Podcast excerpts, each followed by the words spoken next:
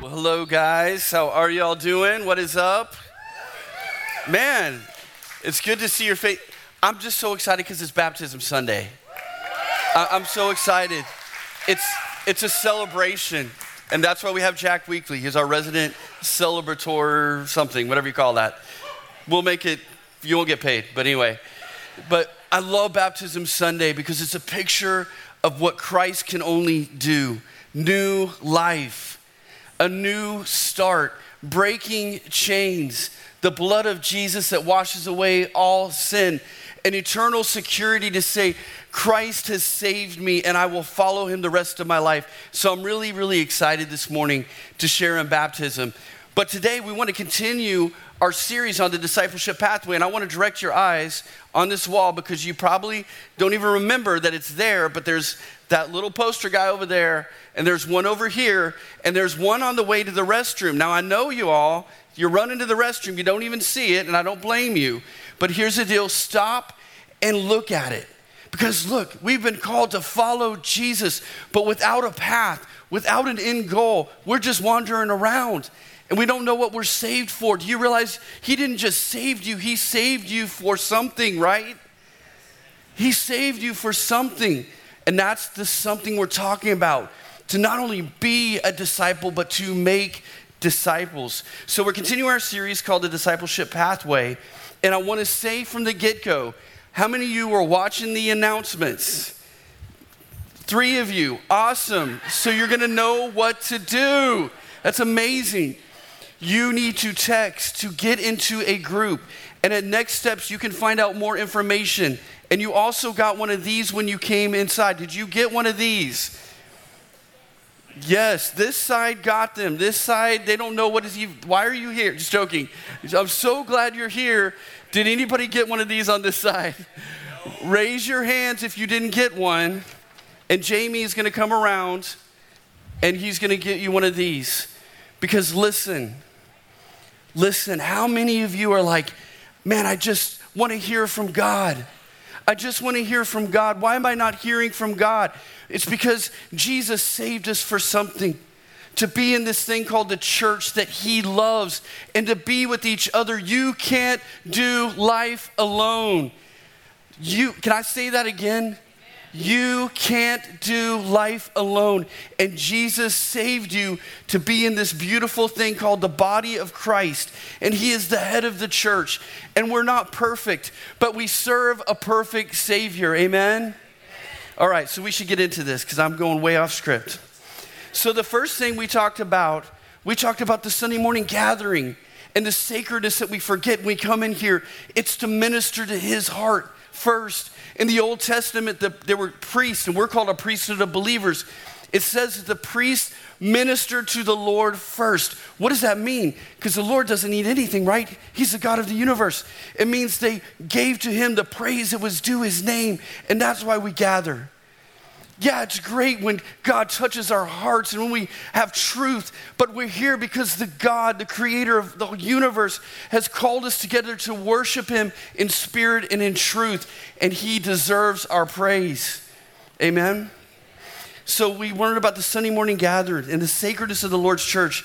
And listen, please hear this. We cannot follow Jesus and not be part of the church. You, you really need to hear that because that's the point of this whole series because it gets more intimate in each of the groups we're going to be talking about. But you can't follow Jesus and not be a part of his church. Then Dave spoke to us about finding community, the power of community. Listen, if you didn't listen, you need to listen to last Sunday to know the power of community, why we need each other. And then today, we're talking about making disciples. The only thing that we've been authorized to do is to make disciples by Jesus Christ Himself. And then that's in a D group of three to five people. It's a D group is a discipleship group of three to five people. And I want you to notice something. Look how the intimacy, it's going to be really big and it's going to get really small. So Jesus ministered to the crowd. We have a Sunday morning gathering.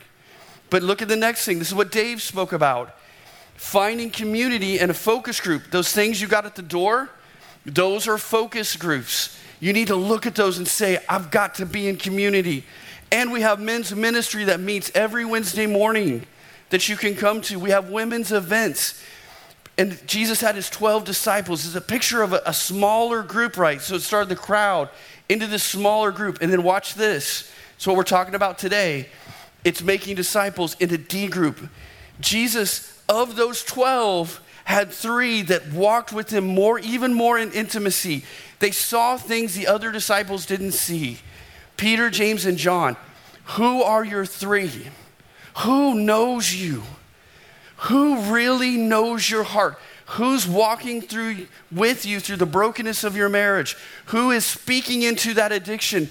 Who is encouraging you to pursue the Lord with all your heart and do not give up? Because, people, we do not give up. We don't give up until we cross that line to be with Jesus. But we need brothers. If listen, if Jesus, when he was fully God, fully man, but in his humanity, needed someone to help him pick up the cross, how much more do we need brothers and sisters around us to pick up the cross? To pick up the cross, everything in our lives that are going on to follow Christ. And then it goes on to that last one. Then we live sent. God has called us to make disciples, to evangelize, to go into all the world, but to do it together. See, that's the key to all these. It's together. I hope you're hearing that. We need each other. So here's the deal 90% of Jesus' teaching and discipling was not done in a gathering like this, it was done relationally.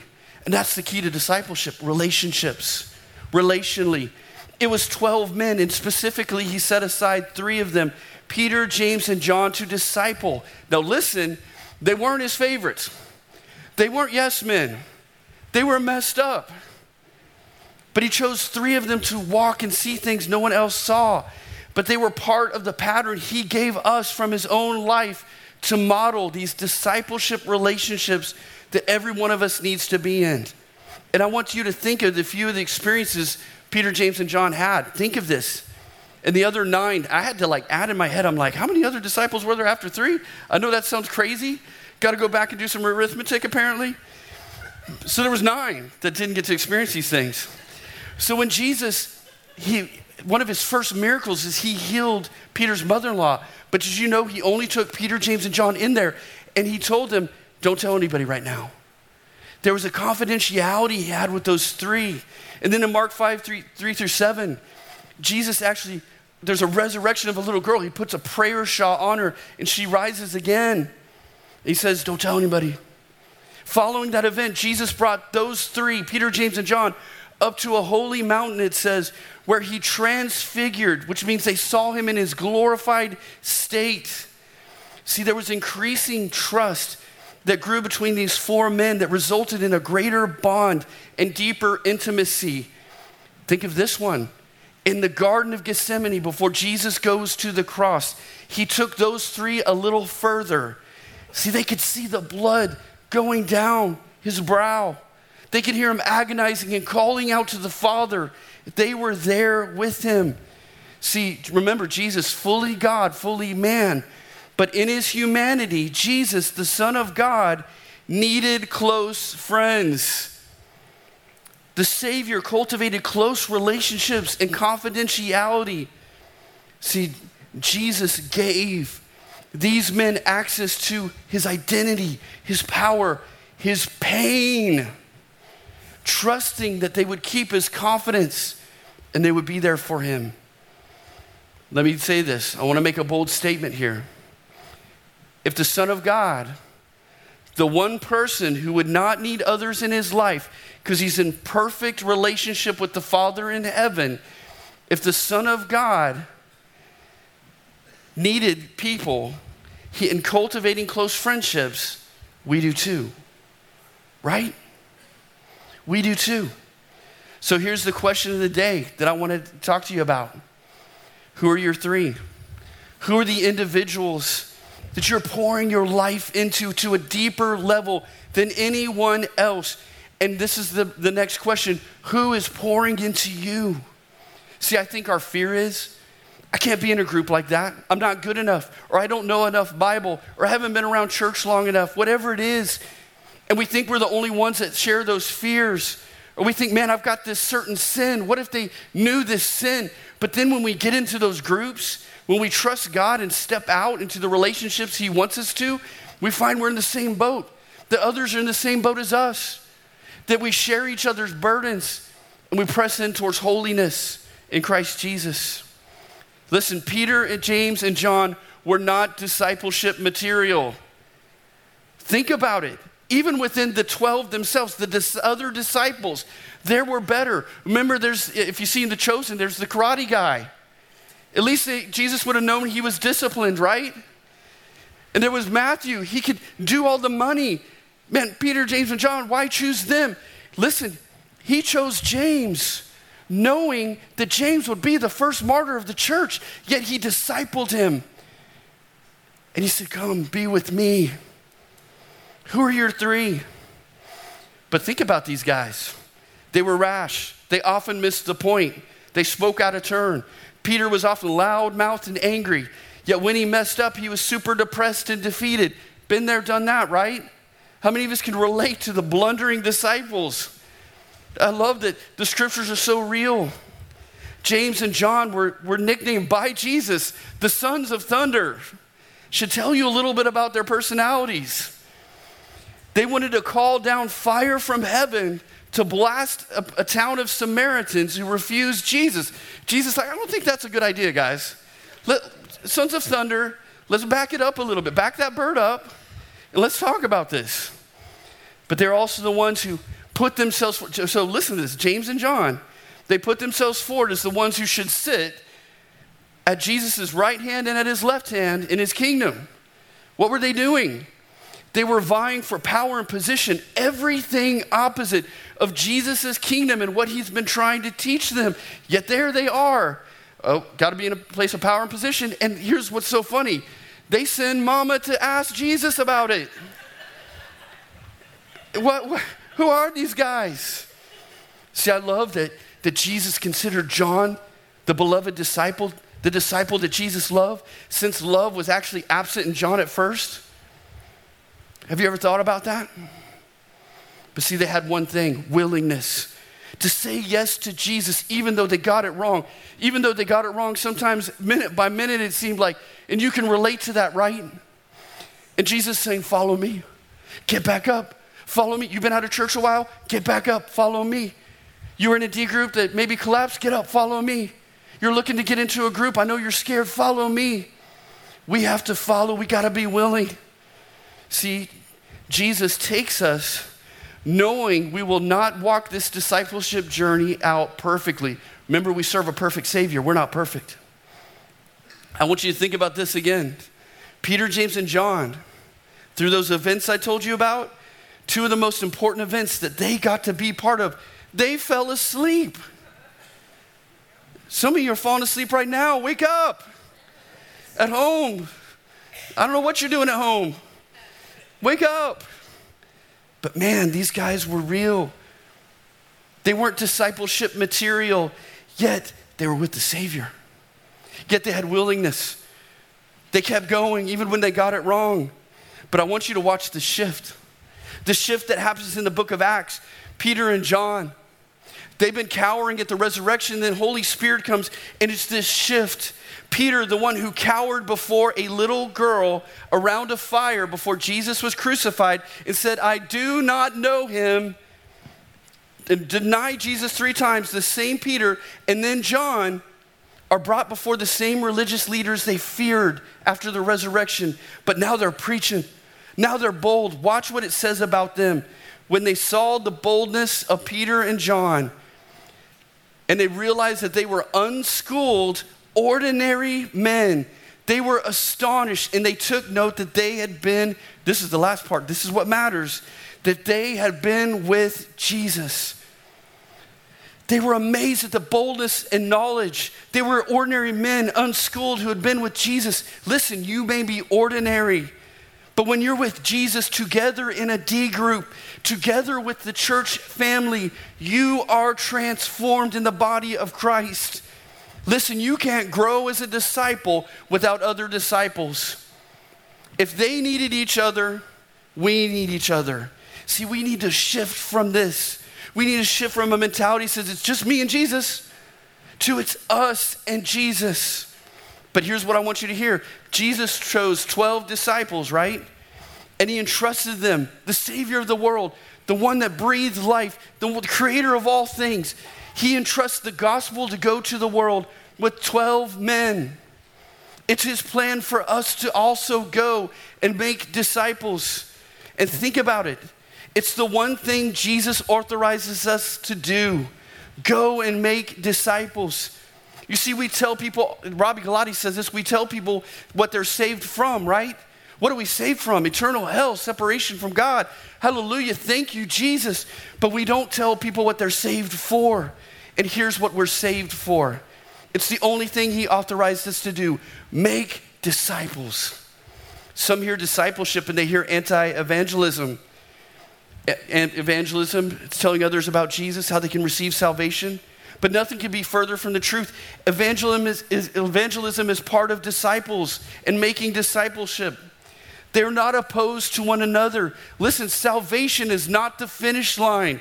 You don't get saved and say, I'm going to check out until I go to heaven. It's not the, the finish line, it's the starting line of following Jesus, picking up your cross, denying yourself, and going all in with Jesus. But here's going all in with Jesus it's also going all in with your brothers and sisters in Christ. As messed up as they are, so are we, right? But we're all in. Some hear discipleship, they get fearful, and they're trying to do it on their own. But you need others. I love what Bill Hull said. He said, Everyone who is called to salvation is also called to discipleship. No exceptions, no excuses.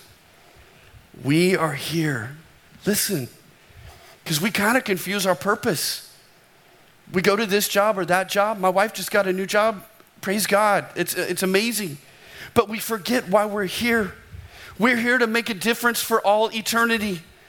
When we stand before the Lord as a church, did we make a difference for all eternity? When you stand before the Lord, did you make a difference for all eternity? But listen, the key to that is doing it together. It's not me on my own, and maybe Jesus will come along. It's us together making a difference. And here's the key here's the key to making a difference for all eternity healthy disciples. The problem is, we are not disciples who make other disciples who then go out and change the world. You see, everything Jesus did is predicated on disciples making disciples. That's why we got to be a church of this. It's based on our obedience. God sent you to TBA sovereignly so you could live out that pattern of discipleship and grow as a disciple, be a disciple, and make disciples. See, it's a discipleship mentality. I love what I think it's Paul. He says, Follow me as I follow Christ. But I know what we do. We read that and we say, oh, Johnny's better at, leading other people in discipleship than I am. I remember reading about a church, and it was in, I think it was in the Philippines, and they couldn't control just the growth that was happening. Christ was just breaking out on the people, and they knew we got to get them discipled. We got to get them discipled. And they needed leaders. And so you would get saved, and you read the book of Matthew maybe, and they say, okay, go make a disciple. And they're like, well, wait, I've only read one book. And they're like, yeah, you're one book further in than someone else. Go grab someone, make a disciple. And what's beautiful about these groups is you may be leading it, but you're being poured into as well. Make disciples. See, you may not feel ready to be in a D group. You may not feel ready to lead one but you are called. No matter where you're at, you're called. Let me give you a quick definition. Discipleship making is intentionally entering into someone's life to help them know and follow Jesus and to teach them to obey his commands. You know, when Jesus said that whole make discipleship part, he said, teach them, teach them, teach them. So, what is a D group logistically? So let me just quickly go through what a D group is. Because you're like, Brian, I, I haven't even heard of this. What, what are you talking about? But a D group logistically is three to five members Remember that same kind of relationship Jesus had with Peter, James, and John. The leader is also a full participant. This isn't a lecture thing.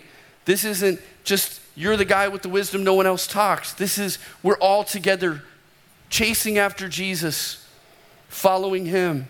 It's gender specific and it's usually one to one and a half hours a week. And I've mostly, I've seen most groups go long, they just go long.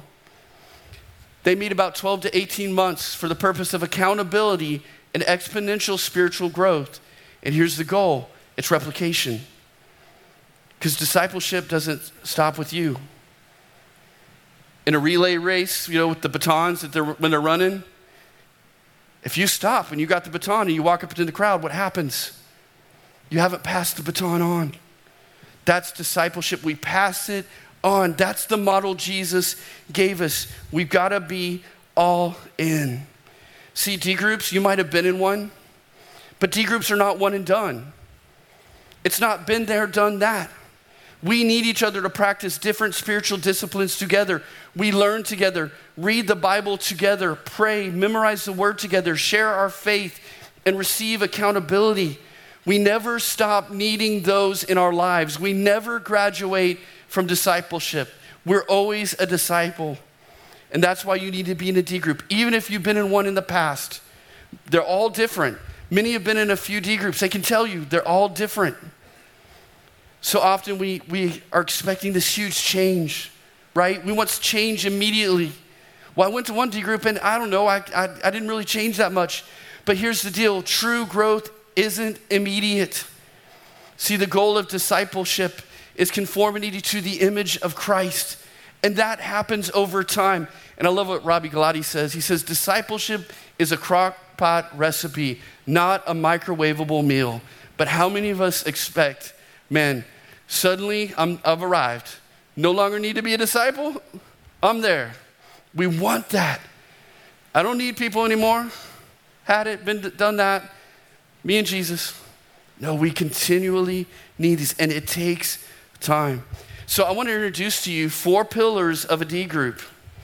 Listen, we believe in these so much. We, we, I want to, want to share these with you and encourage you to be in this. Now, there's a lot of leeway for a leader that's in a D group, okay? But there's four pillars that you need. These are pillars. Now, let me just preface this it's not a checklist. The spiritual disciplines are not a checklist, they're for relationship. It's really important. It's really important because what happens is we're like, gotta read my Bible. And we're just trying to read the Bible and get through it. And we're like, did I even connect with God? Or we're like, I gotta pray 30 minutes. And you're like, somehow you make the 30 minute mark, if you're lucky. And you're like, but did I hear from God? Listen, these are not checklists. This is a relationship we're talking about, and that we do this in community. So the first is this Bible engagement. Now, how many of you just want to be honest in here? I'm raising my hand first. Do you struggle with consistency with reading the Bible? All right, I, I raise my hand. I'll raise it again. Double hands up here, okay? Yes. Now, can I just step on your toes? Because I'm really stepping on mine, okay? One of the reasons you aren't consistent with your Bible reading is because you aren't in a discipleship group. Listen, I, have been in discipleship groups, and, and, there's something, even, even if you're doing pretty good with your, your, your Bible reading over here, there's something different when you journey together in the Word of God. The Bible was meant to be read in community, God's community. It's so important we see because we read the Bible as an individual. And God's like, no, this is the Word of God, the written word for my church, my love letters to my, my agape, my love community. Read them together. Be together in this. Man, I struggle with that consistency too. But listen, Jesus, fully God, fully man, the incarnation. But in Jesus' humanity, Jesus took time to be in the Word of God and spend time with the Father. If he needed the Bible in his life and his relationship depended on it, how much more do we need it? It's our life. It's our breath, it's our food. See, I'm sure you can relate to this because I know I can. Well, I don't hear from God. Well, God's not speaking to me. Well, here's the deal You can't say God is not speaking to me when your Bible is closed by your bedside. You can't say I don't hear from God if you never open up your Bible app on your phone. And listen, there's no guilt or condemnation because I know what the devil does. You hear that, and suddenly there's condemnation, right? There's no guilt and condemnation in that. You see, Satan wants you to feel guilty for not reading the Bible, but Jesus wants you to be convicted about it because he wants you to read for relationship so that when you read the scriptures, you begin to hear the Almighty's voice. Listen, it's your life. It's your life. It's your breath. It's your food. And Jesus wants you to be convicted for relationship because he's like, I just want to speak to my child. I just want to speak to my brother, my son, my daughter. I just want to speak to your heart right now. I want to give you a word that helps you make it through the end of the day. Because I know you're fallen. Because I know you feel like you're not good enough. Let me give you a word that strengthens you, that puts your eyes off of you and onto me, child. That's what the Word of God is for. Or if what happens if we start reading the Bible you know, we've done the F 260 plan, we preached through it, we use the plan in our discipleship groups. Healthy, amazing plan. But here's what happens we start reading our Bible, but we often have the wrong mindset. See, most Christians are reading the Bible for information instead of intimacy with God. That's reading to read versus reading to apply. And it's this kind of Western thinking that we have. It's this. I can relate to this. This is, this is how we think about this. If I start a plan and I finish the plan, then that is success. Anybody relate to that? Be honest. Yes. But here's what's funny most of us fail, right? See, that's the wrong mindset. Plans are good. We need a plan. Those are healthy, but it's a mentality shift. See, instead of reading for information, what we do is we're reading for intimacy. It's not, I've got to get through this material. It's, I need to hear from God. So in your D group, we give you the F 260 plan. But I'm not trying to finish the plan, I'm trying to spend time with a person and hear my Lord and my King. You don't want to rush relationship. What's so cool about that F 260 plan is you get the weekends off to read less and digest more. See, the more you read the Word of God, how many of you know this? Did you? I just want to tell you a secret because we think it's odd. You probably think you're odd sitting there. You're like, why don't I desire to read the Word of God? I know you because I know me. Why don't I desire to read the Word? Let me just give you a secret. It's kind of a lean in moment, maybe. You can lean halfway if you want, if you just want to get some exercise. All right, I'll lean in. Your flesh will never want anything to do with the Word of God. You're not strange. You're not weird. Your flesh, no matter what you do, will never love and want to read the Word of God. But if you're in Christ, you're a new creation. And as you follow the Spirit and not your flesh, suddenly, I don't know if you remember the Taco Bell ads. They had, I'm kind of guilty of going to this, but you remember the fourth meal Taco Bell advertised? It was like your fourth meal at like 11, they don't even let them air it in again because everybody got diabetes or something. So, but see, that's what happens with the Word of God. When you start to put the flesh under and walk in the Spirit and you read the Word of God, suddenly you have this hunger that you didn't even realize you had because it's God's Spirit helping you. And then you love it and you're like, I want my fourth meal, I want my fifth meal, I want my sixth meal. Because you're like, I'm hearing God. He wants you to, to read for relationship, and you'll have a fresh word. Listen, I want a fresh word from God. I don't know about you, but I hunger. Remember what Jesus said in the Beatitudes? Those who hunger and thirst for what? Righteousness, they will be filled. Listen, it's this, hunger that He's created in us that He says, I promise I'll fill it. I'll fill it. Just keep going. I know you failed with that plan. It's okay. At least you tried, son. At least you tried, daughter. Come on, read it again. I don't know if anybody else can relate to that, but I can. The next, this is the third pillar. Now, listen, I want to also, if you're in a D group and you're not doing any of these, just be sneaky and go back to your leader and say, hey, maybe we should do one of these. You know, it's not a big deal because all D groups are a little bit different, okay? But here's, here's the, the next one it's scripture memory.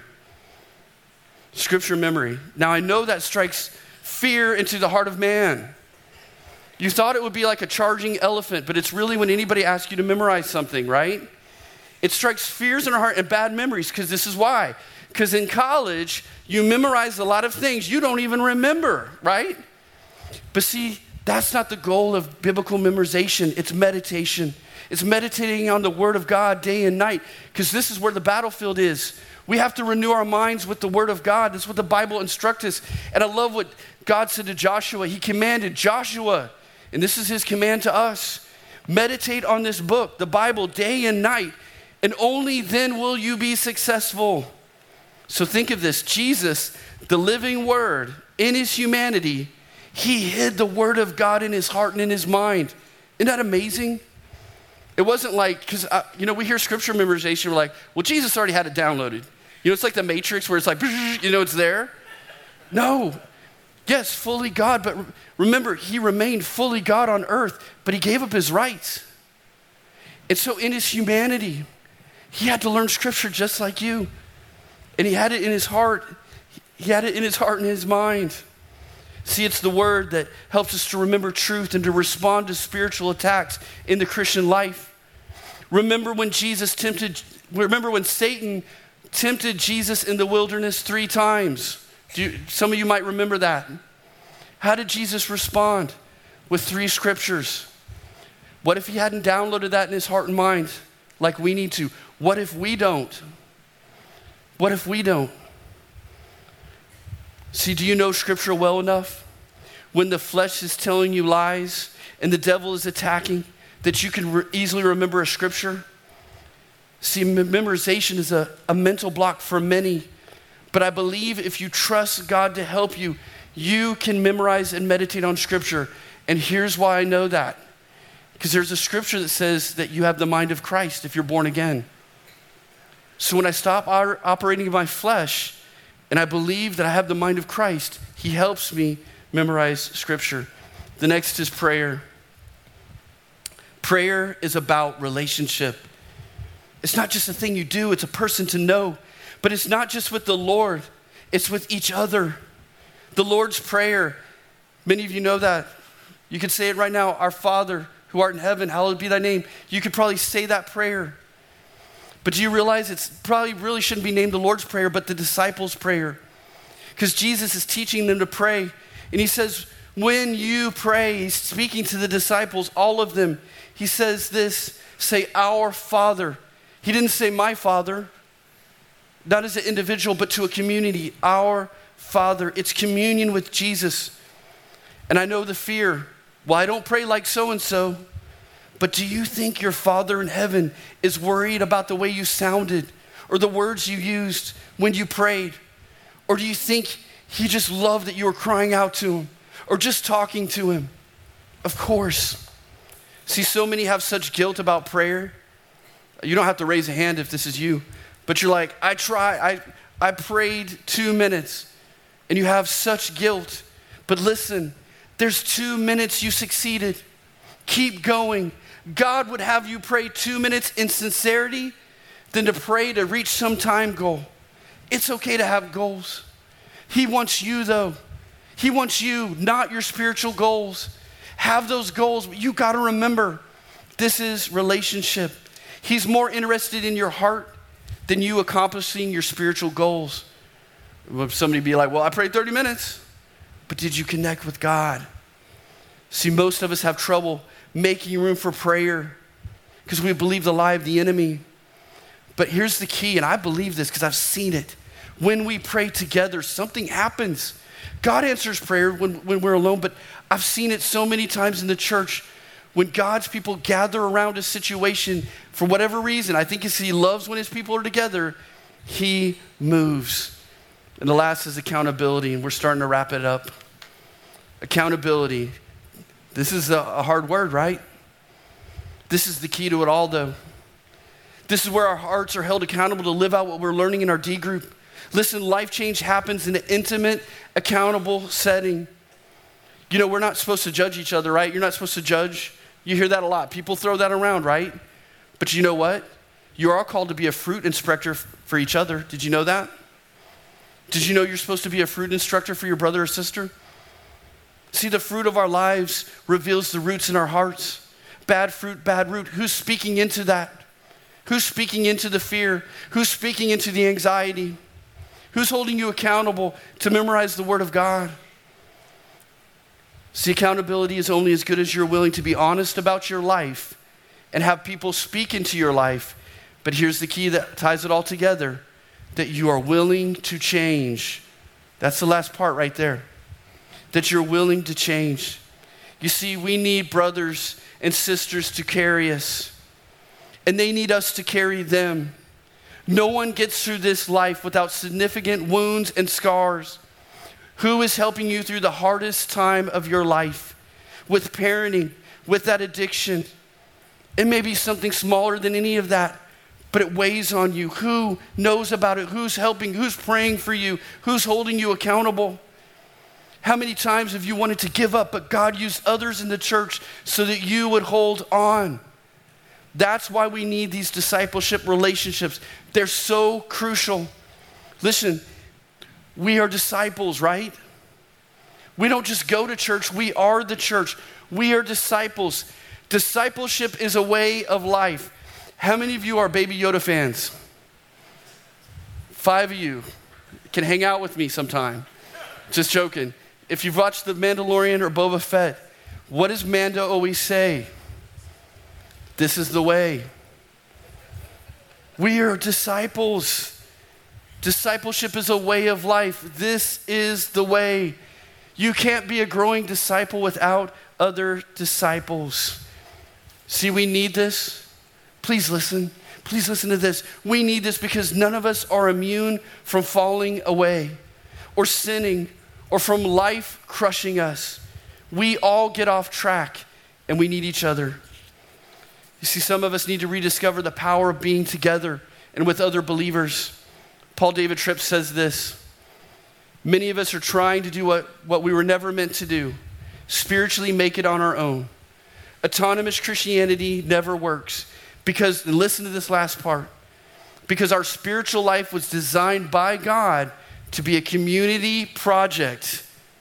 Man, if we could just grasp that truth, God would do an amazing work. See, there's something about being in the body of Christ that's so powerful, yet so many of us settle for less. Many of us are walking alone. Listen, the enemy of your soul wants you to be separate from each other, from the body of Christ. He'll do anything to keep us apart because that's his strategy. It's to divide and conquer. Listen to 1 Peter. It says this Be sober, be vigilant because your adversary, the devil, walks about like a roaring lion, seeking whom he may devour. And I love, and this is the deal. I love this picture. That's a bad day, by the way, for this guy. But it's almost like he's in a slow trot because that's what Satan does. He just kind of likes to chase us around. And we're okay with that, even though we're free in Christ, even though in Jesus' name he has no authority because of the cross and we're just trotting along. Hey, what you doing? Bob, haven't seen you in three months at church. Oh, it's all right. Satan's just, just chasing me down, just waiting to get eaten alive. Hopefully I taste good. No, we can't live that way. Peter's like, be sober, be vigilant. See, why is the devil called a roaring lion? Lions roar to create panic. And listen to this to separate them from the herd. He wants to separate you from this. And he wants to paralyze you with fear. They roar to separate you and then to cause such panic and fear that you just cave in. See, I've used this many times. Maybe you've heard this before.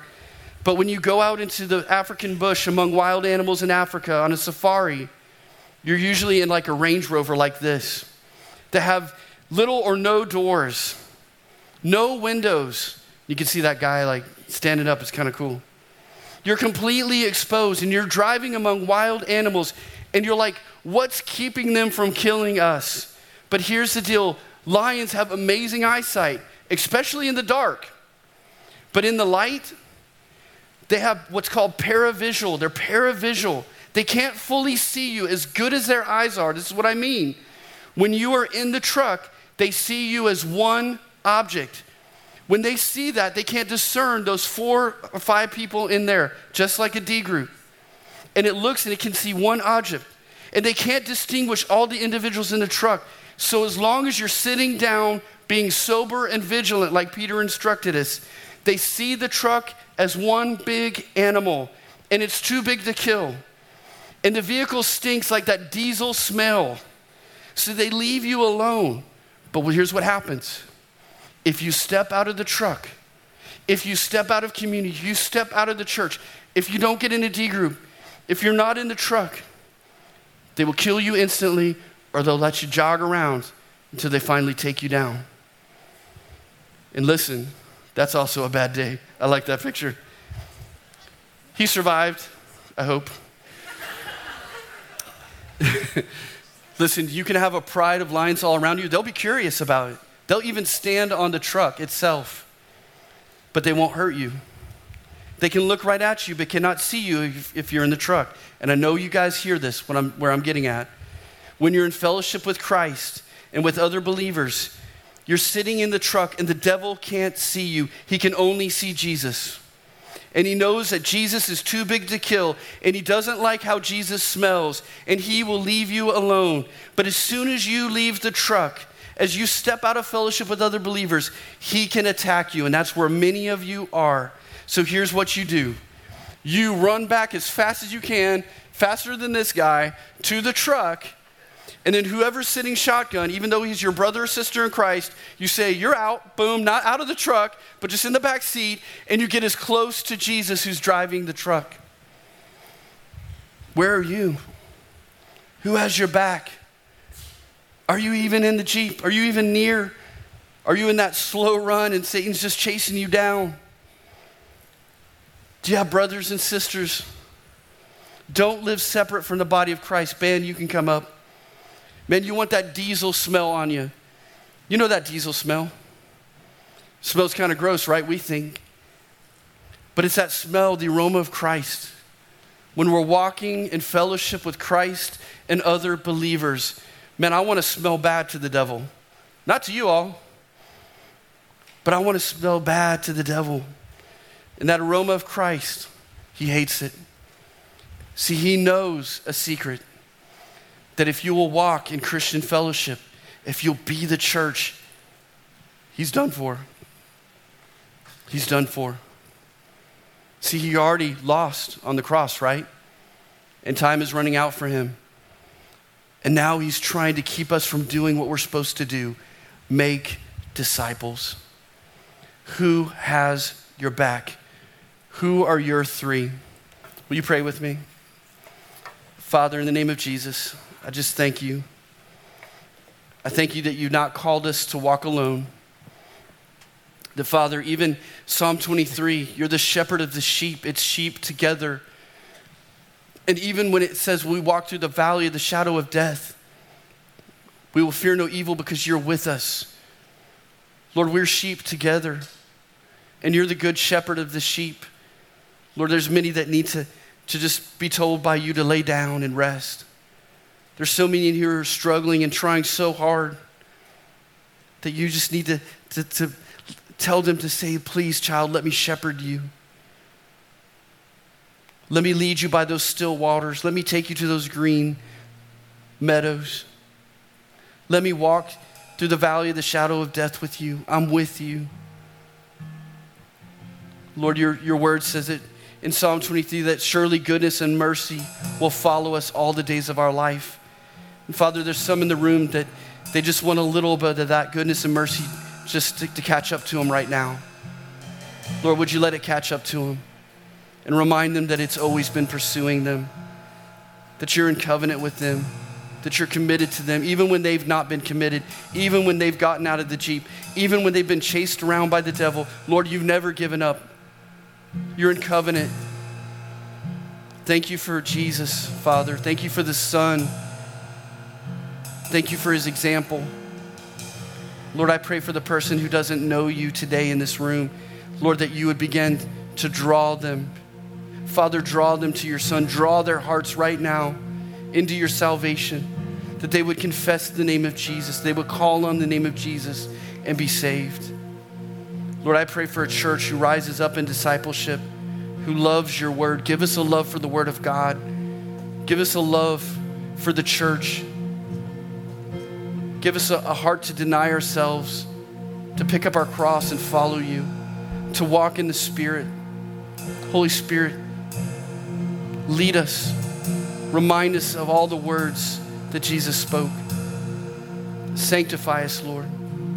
In Jesus' name, amen.